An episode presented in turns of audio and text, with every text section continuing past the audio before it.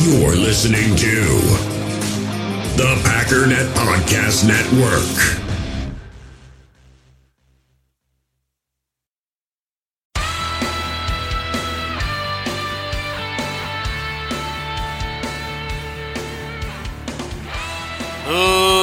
Ladies and gentlemen, welcome once again to the Packernet Podcast. I am your host and resident fanalist, as always, Ryan Schlipp. Check us out online, packernet.com. Find me on Twitter, pack underscore daddy. And yes, my alarm went off during the intro. It's bound to happen once in a while. So I didn't fall for the trap of watching the debate this time, like I did last time. Like I mentioned before, it's always like a preseason game or family night where it's like, man, this is going to be so awesome. I'm so excited. And then you turn it on, it's like, man, I wish wish I was enjoying this, but I'm not. I mean, I watch preseason games and family night. It's just, it's always a massive letdown in terms of my expectations. However, I woke up this morning and I learned uh, everything I needed to know.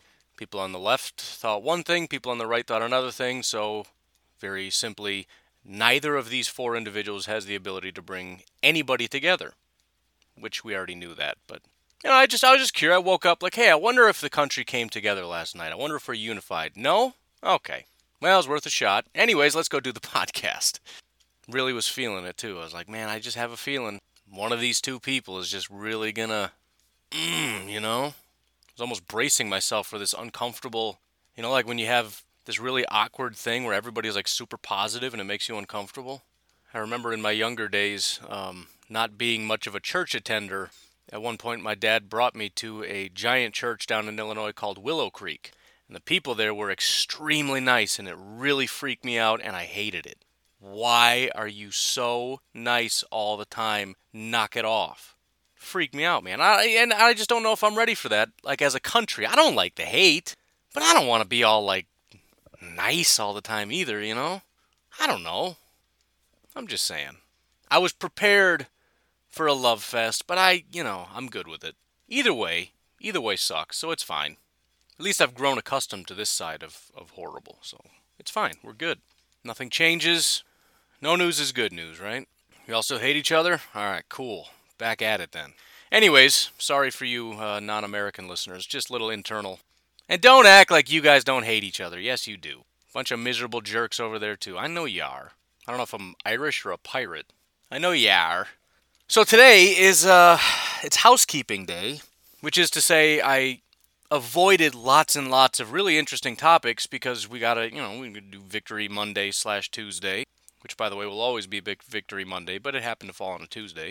And then, you know, there's a lot of interesting stats and things that we got to cover the next day, go a little bit more in depth. But now we've got some time. So let's kind of back up, look at some stuff. Um, a little internal house cleaning. I've been getting a consistently slow trickle of emails and, and things for the other Iron Jock giveaway that I did that I said was a massive failure and, and basically continues to be. I'm cutting that off. I forgot to cut it off. I don't know why I never mentioned, hey, just send it today and then we're done. I didn't. So it's just been this slow trickle and it's going to be really hard to keep track of everybody. But everybody that entered, thank you. That's it. No more. One of you will get a hoodie. I should see if there's a new leader, by the way even though I have no time for this. Let's do it anyways because I'm curious. Oh, wow. I had somebody email me yesterday um, with a picture, was very, very dedicated to getting one uh, for his wife, who he said is very, very awesome. And I just, you know, thumbs up, good luck. He has 101 engagements in like 12 hours, so wow. Guessing that's our new leader. It's really not even close. If, if, if any of the other guys want to win, just understand where the bar is set right now. You have to go out and get hundreds of engagements. So this is kind of what I was hoping everybody would do. Like, you know, take it seriously and be like, I gotta get a lot because I'm getting a free hoodie out of this, but you know, it's fine. Anyways, plenty of ball game left. Also a reminder, and I'll be posting this periodically, I'm moving a lot of things and I'm very seriously contemplating all of the Iron Jock giveaways, at least for a time, over to this Flick chat. I'm not messing around. That is probably second only to growing this here podcast right now. So, again, I'll post another link. It is an app you have to download. It's called Flick Chat. It is a chat specifically des- designed for sports. And again, you once you get in there, and you can join different channels and whatnot. There are um, specific comment sections and topics pertaining to sports related things. There's also, you know, a chat when the game goes live that has updated stats and everything else in there. Um, it's something that's being pushed by Fan to Fan Network. Um, Joe, the fantasy football counselor who has started Fan to Fan Network, who is the head of that, is currently negotiating with the CEO of FlickChat on uh, developing some kind of a sponsorship for all of us. And I have the currently, as it looks like, we're all inviting each other to each other's channels. It looks like I have the third biggest channel in there, and I intend to have the biggest channel. Partially because, you know, it benefits me, but also because I just have a kind of a big ego and I intend to win these things. So it's it's a double win. I get to say I'm better than all of you, and I get to make more money than all of them. So just keeping it real with you. Also, keeping it real with you, I'm probably going to start giving away actual physical cash to join FlickChat. I haven't figured out the best way to do that, but I legitimately that is my next line of thought is uh, on top of Iron Jock, I will be giving away money in FlickChat. Just throwing it out there. So, little bit of an incentive. If you don't know how to join, feel free to message me. I will be happy to make sure that you get in there. It's going to be a lot of fun. It's kind of like me with new social medias, where I forget that I am a business owner that is in the business of garnering attention, and I see a new a, new social media pop up that's popular, and I just sit around talking about how stupid it is. And then when it's way too late and it's already a gigantic company like TikTok that could have brought me a lot of attention if I had just jumped in there and participated instead of sitting around like an old fogey talking about how stupid it is. And now if I jump in, I'm like a small fish and it's useless. Plus, it's I, I'm not interesting enough for TikTok in that way. You know, I don't know. TikTok is hilarious, by the way. I don't care if it's for 13 year old girls, it is funny. There are a couple non 13 year old girls that are in there that make some hilarious content. It's not just a dancing app, I promise you. The, the stuff, just, it gives me hope for the future, man. There are some young people that are just putting out quality content. Quality content. But, anyways, that's kind of what it's like for you if you don't get in Flick Chat. Like, nah, that's stupid, I'm not doing. I'm telling you, you're going to regret that. But that's fine. It's up to you. You don't want another app on your phone, I understand. Packers chat with Packer fans and a bunch of giveaways or Pinterest. You know, I you know whatever. Anyways, my good man, I am this is a brutal day for distractions. I, I have other stuff I want to bring up, but we got to start talking football because I've already lost half of my listeners. On top of that, I just spent like 15 minutes searching non podcast related things because I forgot I was doing a podcast. I genuinely have something wrong with my brain, man genuinely. Anyways, let's uh, let's just open it up to some questions right away. So there is somewhat of a recurring theme that's going to revolve around essentially three different questions that we can kind of answer in one. But it all started with Mr. Jesse from Oregon, and he had this question. He said, "Hey Ryan, this is Jesse from Oregon." That's how I know. Big fan of the show. Just a question of the linebackers in the Mike Pettine system. We saw a clear drop off in Blake Martinez's play when Pettine got here. Is that a usual thing from Mike's past? Like, do linebackers get worse when he arrives somewhere, or was that just a one time thing? Thanks. Great job. That was followed up by Jordan at Flipped Spawn on Twitter. He sent me an article, or actually, it's, it's a tweet. But this is from yesterday. Blake Martinez is first in the NFL in PFF's stop metric with 23 tackles that constitute a failure for the offense. Now, this is probably two weeks after I got the original question from Mr. Oregon. The message underneath from Jordan says, I really wonder if Pettine is the linebacker killer. Now, the third question will stay to the side for now because it's interesting as it is for right now.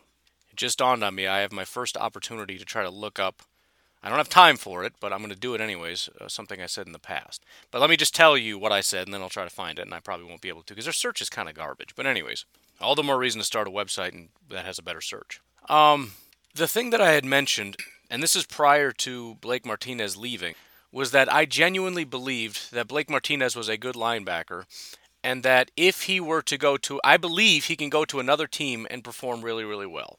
My thing was, I believe that Blake Martinez was not built for the Mike Pettine system, and Mike Pettine just needed to go out and find a new linebacker that was a better fit for his system. Now, Blake Martinez is no longer the uh, number one linebacker in all of football. He's dropped to 10th.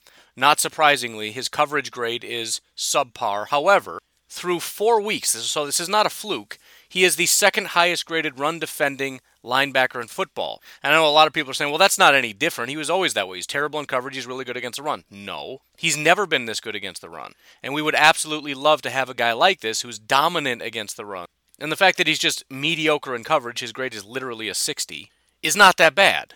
Most linebackers are kind of garbage in coverage. There are currently 20 linebackers with a grade of 70 or above. And that's actually before I filter it. There are 14.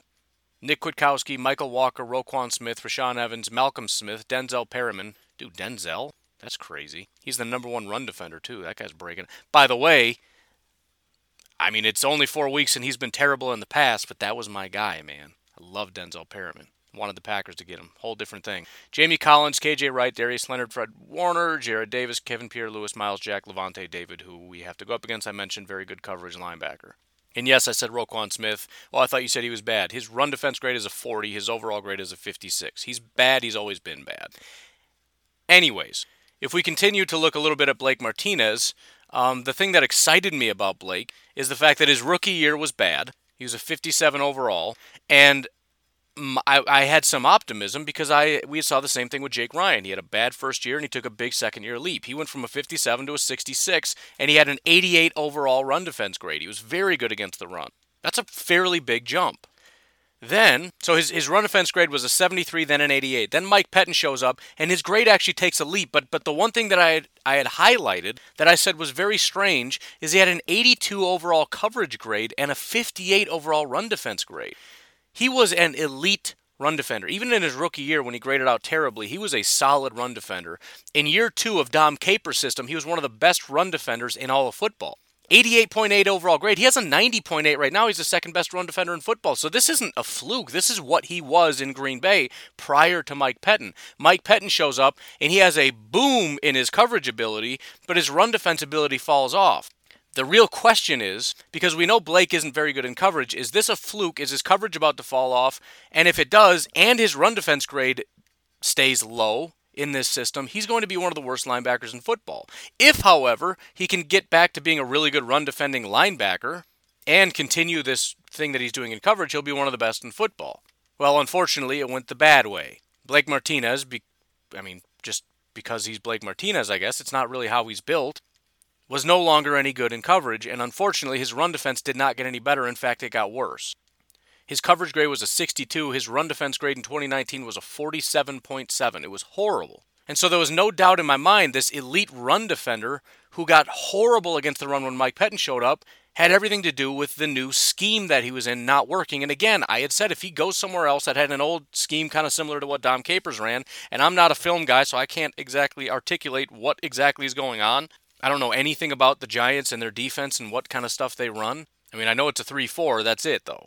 It has something to do with assignments that just don't work for Blake. So, to these specific questions, well, let, let's let's transition then to somebody else that I thought was somewhat interesting. And it, it's it's entirely different, but it, it's a similar feel to what happened with Blake Martinez, and that's Preston Smith. Because I got another question, and um, of course I'm not going to be able to find where it came from because I don't write things down because I'm a dummy. But it was a similar question that basically said, What is going on with Preston Smith? And there was a similar feel to Preston as there was with Blake. And I'm not saying it's necessarily the exact same thing. Obviously, they played different positions. But the really strange thing about Preston Smith when he showed up, he was a run defending edge rusher. Not a very good pass rusher, but he's solid off the edge against the run. At least he was the year before he showed up. He comes here and is terrible against the run, but suddenly is a good pass rusher. And it was kind of a matter of again, in my mind, is he going to stay a good pass rusher and rebound as a run defender?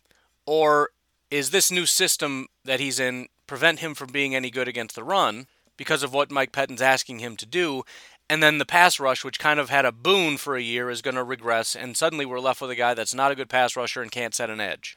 So far, it's been the latter. Preston Smith had his first game of the season against Atlanta in which he wasn't graded as a bad football player. This is the lowest he's graded on the season in his career. He's at a 52. The lowest he'd ever had prior to this was a 63.7.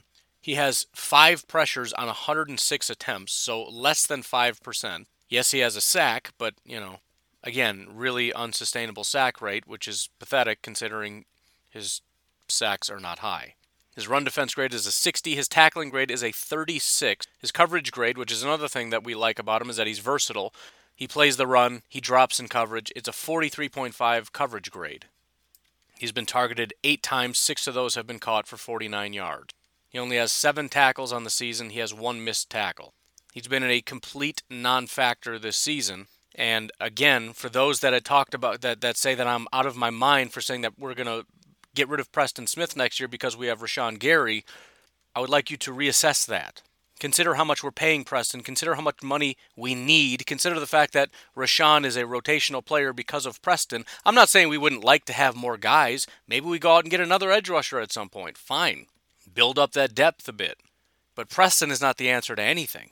And maybe he gets better, that's fine. But the point is, Preston Smith has been an average football player his entire career, with the exception of 2018, which is the thing that scared me. Because Preston and Za'Darius both had breakout years one year before we signed them. In other words, they were both kind of eh, mediocre, not super great. Then they broke out in 2018. We paid both of them in 2019. Za'Darius is still a big question mark, although he did have one good game, so we're hoping that he stays at the top.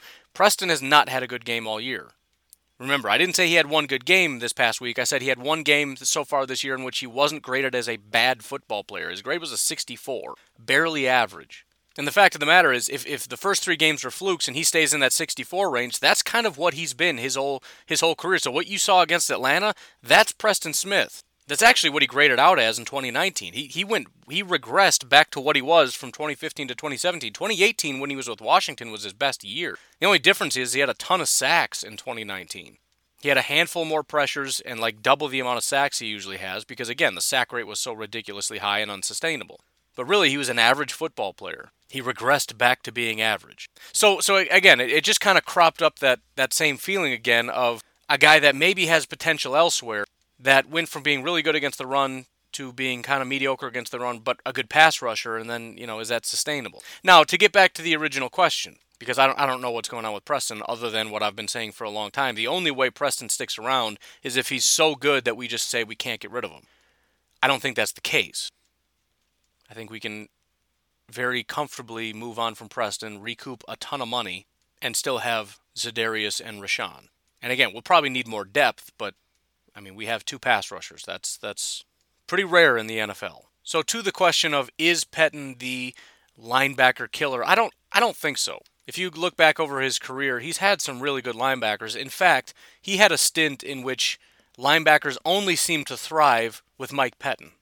For example, if you look back at his one year in Buffalo in 2013, he had Nigel Bradham and Kiko Alonso. So this was a very good defense that had 14 players that graded out in, in the 70s or above, which is ridiculous. The third and fourth highest graded players were Nigel Bradham and Kiko, Kiko Alonso. They also had Ty Powell, who only played a couple snaps, who was graded in the 70s, as well as Arthur Moats, who graded in the 70s. So there were four linebackers out of 14 players that graded out really well on this 2013 Buffalo Bills team. Interestingly enough, Nigel Bradham had two good years, the best of which was in 2013. In 2012, his rookie year, he was terrible. But uh, Mike Pettine shows up in 2013. He goes from a 60 to an 80. Mike Pettine leaves after 2013. He drops back to a 60 and then goes down to a 50. He had one little blip uh, increase in his career when he goes over to Philadelphia. It was a one year deal, and then he fell off back to being a mediocre linebacker. So, whatever it was about Nigel Bradham and Mike Pettine, it just worked. His system, his scheme, what what what my, Nigel Bradham was being asked to do is what he needed to be doing. In other words, if you take Nigel Bradham, and, and we're talking about 2013 here, different scheme, different everything entirely. But the point is, let's say Nigel Bradham was on the Giants and Blake Martinez was a Packer. If we switch these two, we have two guys that were underperforming that suddenly become very good football players. Now, obviously, Nigel Bradham at this point is 31 years old, and uh, Mike Pettine's scheme, which is the other big question, would be uh, seven years, you know, seven years older at this point. Who knows how far it goes back? We got Rex Ryan, and before that, you know, Buddy Ryan, and who knows how far back this thing goes. Interestingly enough, you also have Kiko Alonso, who, uh, who was a terrible linebacker his entire career, with the exception of his rookie season in 2013 with Buffalo. He was phenomenal. The other interesting thing about it is that both of these guys performed better in coverage than they did against the run. Nigel Bradham was solid against the run, but was slightly better in coverage. Kiko Alonso was average against the run, elite in coverage. Kiko Alonso was never good in coverage ever again. So, if you look at Blake, the one thing he he was he kind of had one good year at was his one year where he was decent in coverage, but his run defense grade kind of struggled. I feel like a Mike Pettine linebacker is going to be very good in coverage. Ideally, he's a Nigel Bradham, where he's solid in coverage and also is solid against the run. But I just don't think you're going to get a Blake Martinez to thrive in a Mike Pettine system. Now, the other the other big question here, and this kind of goes to the bigger question of is Mike Pettine's system still viable in the NFL today? Which it seems to be. We see some great things. Jaire is thriving. Za'Darius thrived. I still think Rashan is going to be solid. Amos seemed to be doing well, although both of the safeties are kind of struggling.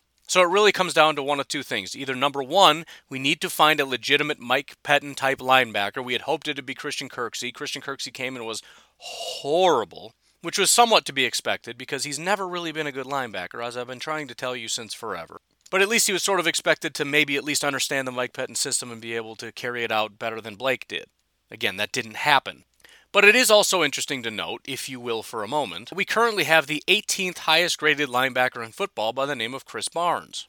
Now, that probably won't last very long because his first week he was an 82, the second week was a 72, then a 62, then a 51. He's he's declining rapidly, so he's about to fall off this list entirely. But it, it does kind of raise the question of are there is there a certain type of guy that can thrive in this sort of a system? We're talking about a UCLA linebacker that was an undrafted free agent that came in and sort of just found his groove.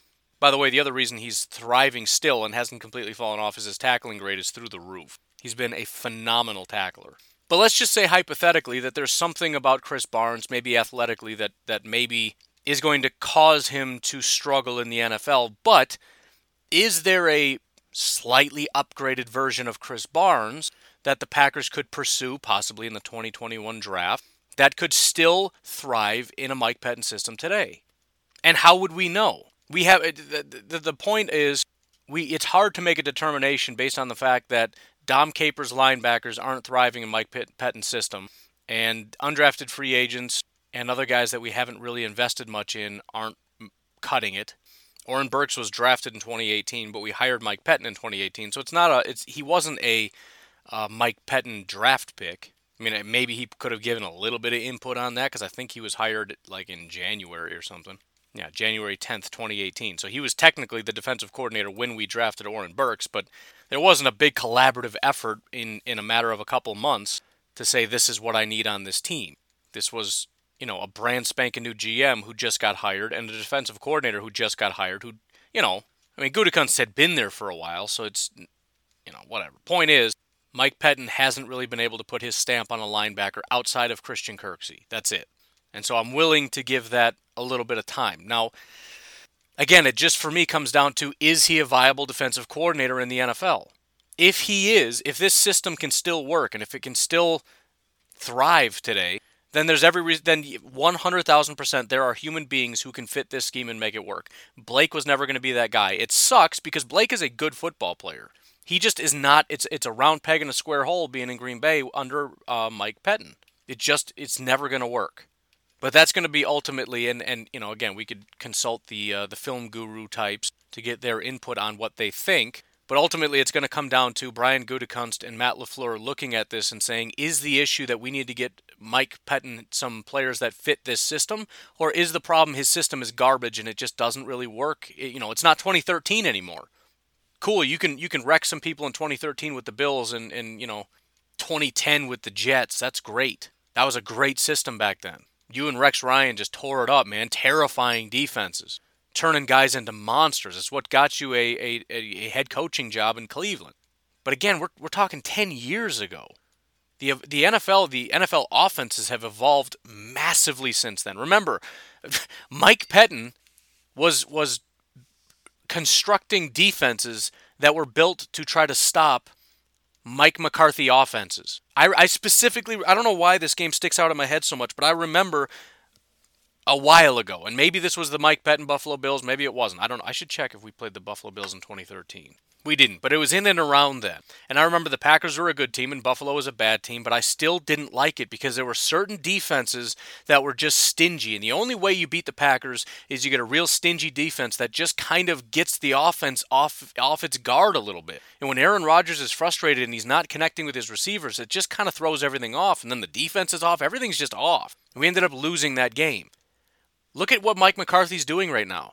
Modern NFL defenses have evolved to take that away. And then offenses have evolved to beat that. So now a modern defense is needs to evolve to beat that. So yeah, Mike Pettine can beat the Dallas Cowboys probably. Can Mike Pettine stop the 49ers? And I feel like we have an offensive mind that would really be able to assess that. Right? I mean, Matt LaFleur is in a perfect position to look at it and say, these are the defenses that are going to give us a hard time. These are the defenses that have given the 49ers offense a hard time these are the defenses we need. Now it's you know it's it's the 49ers, it's the Chiefs, and th- those are different dynamics. And obviously you need a guy that's just an intelligent defensive mind that knows how to run things. And, and the fact that he's a former head coach and all that is a invaluable thing to Matt LaFleur. But I feel like it's time to take the training wheels off, embrace the head coaching role, let Mike Pettine just be a defensive coordinator and assess is this a guy that runs a system. It's not about his mental. Again, I said this Dom Capers is a brilliant human being. Mike McCarthy is a brilliant human being. That's a separate question than can their scheme win in the NFL anymore? I'm not giving up on Mike Pettine. I'm just saying I don't know the answer to that. And if the answer is no, he needs to go. If the answer is yes, cool. Let's go out and find a linebacker that works in this system and let's get this thing going. But directly to the question, is he a linebacker killer? No. But Blake Martinez was never going to thrive in this system. It just wasn't going to work and unfortunately we have to go watch him go somewhere else where he is a good fit and just tear it up. Just as a run defender, but so what? He's the second best run defending linebacker in football, and we had that. He broke out in his second year and was dominant, not just in tackles. That's that's ridiculous to say. Well, he's just good in tackles, but he was always garbage. No, no, no. He was dominant at stopping the run. Jake Ryan was as well. We had some really good run defending linebackers in a system under Dom Capers in which again the goal was stop the run because what we wanted is to stop you on first down and second down, force you to throw in third and long, and then that's when we can get you. Except, again, we had garbage corners and no pass rush, so Dom Capers' system was never going to work. Mike Pettine says, forget that, we're just going to stop you from passing on every down. First down, second down, third down, we're coming out in dime. if you want to run cool, you'll get a bunch of yards, but, you know, that's fine. And again, that's why he likes big defensive linemen to hopefully clog that up. It's a separate thing, not worried about it right now. Which also is why we're, we're probably never going to get the linebacker that we want. We want a thumping Blake Martinez linebacker that's going to clean up the run. Mike Pettine's looking at it like, I'm not worried about that. I need a guy that can, you know, I mean, he can occupy a lane against the run, and that's cool, but I need a guy that can drop into coverage. I want the big boys up front to handle that, which is why he's obsessed with defensive linemen. Get big, dominant defensive linemen. You don't have to worry about linebackers cleaning up nothing. But when you got defensive linemen that are just getting blown out of the water to the degree that there's an extra blocker coming up and taking out a linebacker, I mean, there's not too many people that can that can handle that. And Blake clearly wasn't that guy either. So again, the, the other frustrating aspect of this, although we want defensive linemen too, but we want a linebacker that's going to stop the run. I think Dom, uh, Mike Pettine is looking at it saying, "Nah, I need I need some more defensive linemen." Again, that's fine. I think we're all fine with that. But just understand, I, I, I tend to think that's the direction he wants to go: dominant defensive line, and then athletic linebacker that can mostly cover, but also can get kind of sideline to sideline and take things out that way. But the, the up the middle stuff is mostly defensive linemen need to just shut that down. Linebacker comes up and assists the defensive line in that. Right? The Ray Lewis linebackers, that's not he's not that's not his thing. Right? Just blowing up plays, taking over games, which in a sense is good because the, the NFL in general is just moving away from that, which kind of goes in the favor of Mike Pettine and his whether or not his system is modern or not. Again, how many really dominant linebackers are there, and how many of them are just really good against the run? None right? I mean, there's no like elite Ray Lewis linebackers in the NFL right now. It's just not a thing. You got some guys like Blake that are really good against the run. You got a couple guys that are garbage run defenders that are really good in coverage, and I think that's the direction Mike Pettine wants to go. Probably why Kenny Clark got the first big contract. Anyways, this uh, this kind of stinks because I need to be done about now because I've been wasting so much time. But um, shoot, no, whatever. Let's take a break and we'll come back and discuss some other things. And I will just be slightly late. Well, I'm running out of uh, creative ways to get you excited about Iron Jock. Fact of the matter is, everything I've been saying every day is, is kind of all you need to know. So let me just remind you, or maybe we've got some new listeners. Iron Jock is a Wisconsin based clothing company. They just launched their e commerce platform at ironjock.com, I R O N J O C.com. They have elite level clothing. I am actually beyond thrilled to hear that some of my listeners have begun purchasing some of their clothing. I'm I'm beyond excited to get feedback. If anybody has received anything, whether it's a hoodie giveaway or a shirt or socks or whatever from them, please reach out and let me know what you think because I don't want to be the only one that just loves my hoodie. I want to I want to know that I'm not crazy. Somebody tell me I'm not nuts and this thing isn't awesome. But for your information, they do have polo shirts, vests, workout shirts, long and short sleeve sweatshirts, shorts, socks, and underwear, running jackets, hoodies, and pants. Not only is it unbelievably comfortable, but there's a lot of technology in their fabric. They actually have a proprietary fabric called Enduratech, which is wicking and fast drying, breathable, anti static, and eliminates odor. Well, how does it eliminate odor? It has silver ion infused into the fabrics. The silver ion is released into the you know, when it gets wet, I believe is what happens, it releases silver ion. Silver ion kills bacteria and fungus, which is what causes the odor. So you sweat into these things, and it, it releases silver ion, which murders the fungus. They're like bacteria serial killers, all while you're just kind of hanging out. They've also got Enduratech Plus, which has all the uh, other benefits, but also is um, is water repellent. That's in their long pants, shorts, hoodies, and running jackets. So if you're looking for water repellent, look into their pants, shorts, hoodies, and running jacket. If you want more uh, information, again, go to ironjock.com. Follow them on Facebook or on Twitter at IronJock. In the hobby, it's not easy being a fan of ripping packs or repacks. We get all hyped up thinking we're going to get some high value Jordan Love card, but with zero transparency on available cards and hit rates, it's all just a shot in the dark. Until now, introducing slab packs from arenaclub.com, the only repack that provides real value, a complete view on all possible cards, and clear hit rates for each one. Now, when I buy slab packs on Arena Club, it finally feels like I know what I'm getting. And honestly, the best thing for me and my son is the fact that we're kind of novices into this. When I walk into a card shop with my son and a card says it costs $40, kind of just taking his word for it that that's a good value. So I appreciate the transparency on grading, as well as just getting excited about seeing what you could potentially get. Right now, you can get 10% off your first purchase by going to arenaclub.com slash packdaddy. Wow, that's crazy offer. 10% off a $400 slab pack. That's 40 bucks right there.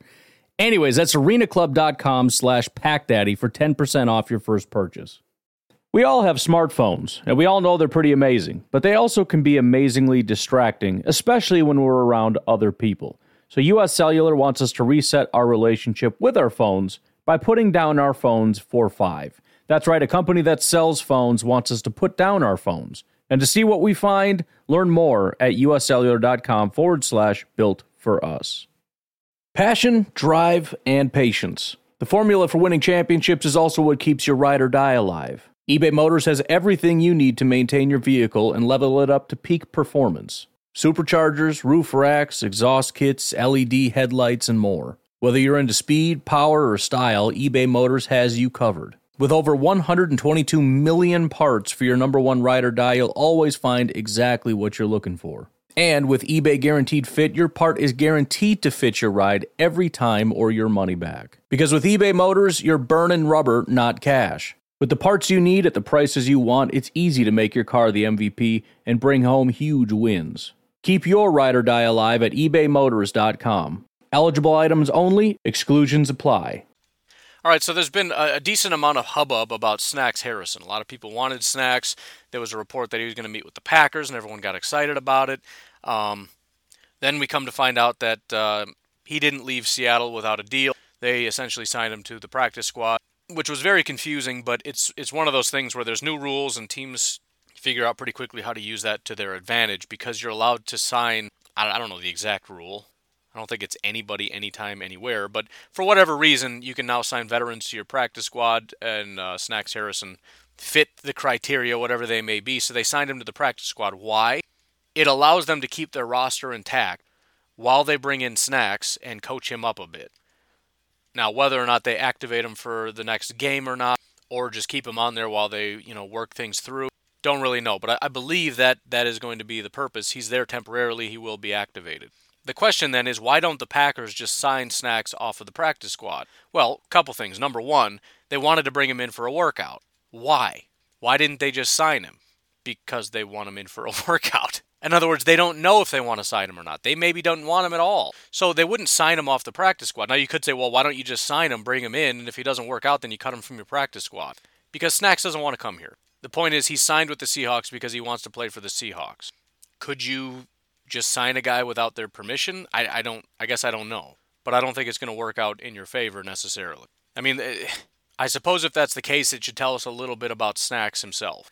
Similar to what I said about Yannick. Guys that are elite level players. If Khalil Mack walked away from the Bears and was just sitting out there as a free agent, how long do you think he'd sit out there? And do you think if somebody signed him, they'd sign him to their practice squad with the possibility of somebody poaching Khalil Mack? The fact of the matter is, Snacks Harrison is coming up pretty quickly on 32 years old. The guy has been elite for a very, very, very, very, very, very long time. One of the better run defenders in all of football. But I think a lot of people got scared off based on what happened in Detroit because he was horrible. Now, uh, you know, a lot of people, well, yeah, I mean, just because Detroit is terrible and they don't know what they're doing and they're stupid and they stink. Patricia's a dummy. Snacks didn't want to be there. Okay, but I think from a GM standpoint, there's a couple. First of all, there's the question of contract. It's possible Snacks is sitting over there like, yeah, I want like 10 million bucks, and people are just laughing at him because a, a 32 year old, 350 pound nose tackle is not going to get 10 million dollars. And you you add all this up how much money he wants, how much money he's worth, what value we think he brings. And again, this is a reason you definitely want to bring a guy like this in on a, on a workout because he's 32 years old. He's he's over 350 pounds. I mean, at some point, that starts to wear on you. I'm 33 years old. I can feel the difference between 220 pounds and 240 pounds. At 240, it hurts to go up and down stairs. It hurts to get out of a chair. If I get down to 200 pounds, I can go run around the block no problem. When you're 32 years old, carrying around that much weight, I don't care how much you work out. That's going to wear on you, especially when you've had guys smashing into you for years. And when you see a big drop off like this, I guarantee you people aren't just sitting there going, ah, it's just because of Patricia. He's fine. He's still elite. Let's bring him in. I don't think so. I think we've learned from guys like Jimmy Graham and, you know, others. When you see a big drop off, you should probably take it seriously and not just assume, yeah, well, he'll be better here. Right? Yeah, well, that was Seattle. He comes over here with, with Aaron Rodgers. Man, they're going to tear it up. Okay. And Martellus Bennett, Jared Cook, and Marcedes. I'm not trying to trash Marcedes, but I mean, come on. As though he's still like this elite blocker like he's always been. I mean, we keep saying that because he's he's good at it and that's what his thing is, but he, you know, he's not what he was in Jacksonville like 7 years ago. He's just not. And so yeah, it would be cool to get a Snacks Harrison. I just don't know if Snacks Harrison is still Snacks Harrison. He hasn't been since 2018 in New York. By the way, New York currently has an elite run defender. His name is Blake Martinez. Do you think we should go get him? Are you getting my point? He was elite in New York as a run defender. He went to Detroit in a different system and he sucked. By the way, pretty simple distinction between the two. You have a 3 4 nose tackle becoming a 4 3 defensive tackle, and he sucked a lot. And I know technically Mike Pettine runs a 3 4 system, but most of the time they're in a 4 3 alignment. Also, Snacks Harrison has the same designation as Kenny Clark, so that creates a complication. Are we going to move Kenny Clark off of his position, or are we going to put Damon Harrison at an even different, more different position? He's less less of a nose tackle. Because remember, Kenny is our nose tackle. It creates some complications. So at the end of the day, I'm, I'm not all that worried about it. I would love to get a guy like Snacks, but again, I don't know if Snacks is Snacks. We may have to look into to a different free agent or just wait until the draft but I'm not overly concerned about it because again, I think some people just assume if we get him, he's going to fix all our problems. And again, if if the NFL believed that, he would have had a job a long time ago. Would he help? Probably a little bit. I don't know. I mean, if nothing else, he's 353 pounds. He's going to be harder to push out of the way than Dean Lowry, you know? I mean, assuming they're both just standing there like lumps, which, depending on the given play, that may or more or less be what we're getting out of either of those guys. Uh, anyways, I really do have to go. I wish we had more time. Um, I'm 12 minutes past my time here. So, you folks have yourselves a fantastic day. I will talk to you tomorrow. Have a good one. Bye bye.